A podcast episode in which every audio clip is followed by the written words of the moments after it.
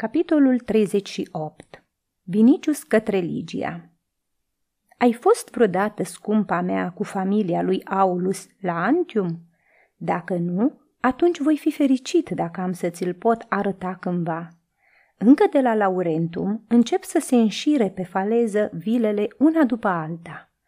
Antiumul însuși nu-i decât un șir nesfârșit de palate și porticuri, ale căror coloane, pe vreme senină, se oglindesc în apă.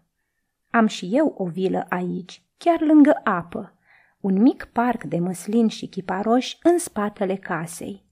Când mă gândesc că vila asta o să fie cândva a ta, marmurile ei îmi par mai albe, grădinile mai răcoroase și marea mai azurie. O, Ligia, ce bine e să trăiești și să iubești! Bătrânul Menicles, care îngrijește de vilă, a sădit pe sub tufele de mirt covoare de iriși. Când i-am văzut, mi-a venit în minte casa lui Aulus, impluviumul și grădina în care am stat alături de tine. Și ție, irișii ăștia, au să-ți amintească casa părintească, de aceea sunt sigur că are să-ți placă antiumul și vila noastră. Imediat după sosire, am discutat cu Pavel în timpul prânzului. Am vorbit mult despre tine. Pe urmă el a început să predice iar. Eu l-am ascultat.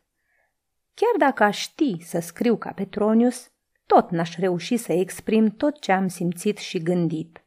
Eu nu mă așteptam să existe pe lume fericire, frumusețe și împăcare despre care oamenii să nu fi știut până acum.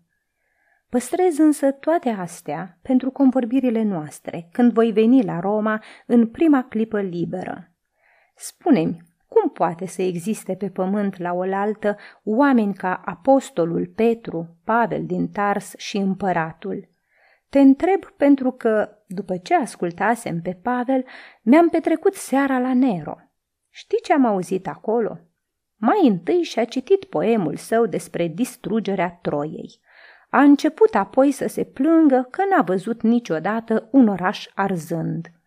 Îl invidiază pe Priam și îl consideră un om fericit tocmai pentru că a putut contempla incendierea și pieirea cetății natale.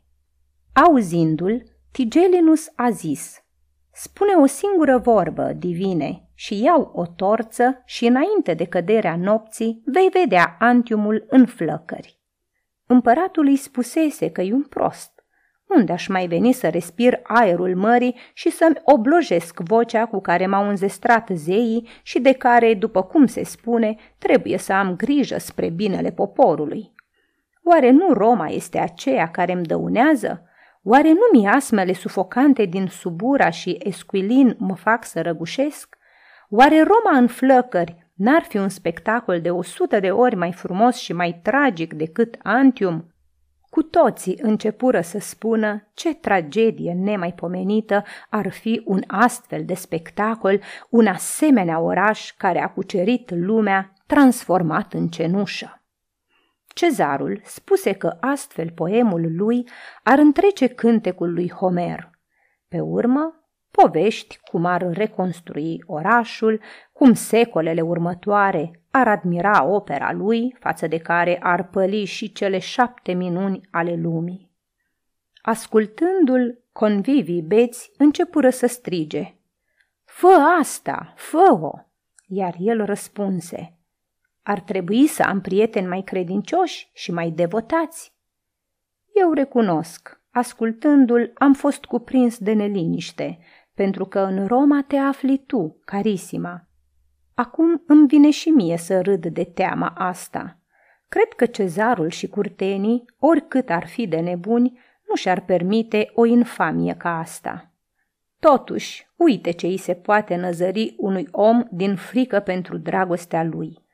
Aș prefera totuși ca locuința lui Linus să nu se afle într-o străduță îngustă din Transtiberium, într-un cartier locuit de o populație străină de care nu s-ar ține seama într-un asemenea caz. Mie nici palatele nu mi se par o locuință demnă de tine. Aș vrea să nu-ți lipsească nimic din podoabele și confortul cu care te-ai obișnuit din copilărie. Mută-te în casa lui Aulus, Ligia mea. M-am gândit mult la asta – Dacă împăratul ar fi în Roma, știrea acestei înapoieri ar putea într-adevăr să ajungă prin sclavi la Palatin, să atragă atenția asupra ta și persecuții pentru că ai îndrăznit să te împotrivești voinței împăratului. Însă el va rămâne încă mult timp în Antium, iar când se va întoarce, lumea are să uite și sclavii n-au să mai vorbească despre asta. Linus și Ursus pot locui cu tine. De altfel, sper că înainte ca palatinul să-l vadă pe împărat, tu, divina mea, vei locui în propria-ți casă în cane. Binecuvântată va fi ziua, ora și clipa în care vei trece pragul casei mele și dacă Hristos pe care învăț să-l cunosc are să facă asta, să fie binecuvântat numele Lui. Am să-l slujesc și am să-mi dau pentru el viața și sângele. Nu spun bine, îl vom sluji amândoi atât cât vom trăi. Te iubesc din tot sufletul și te salut.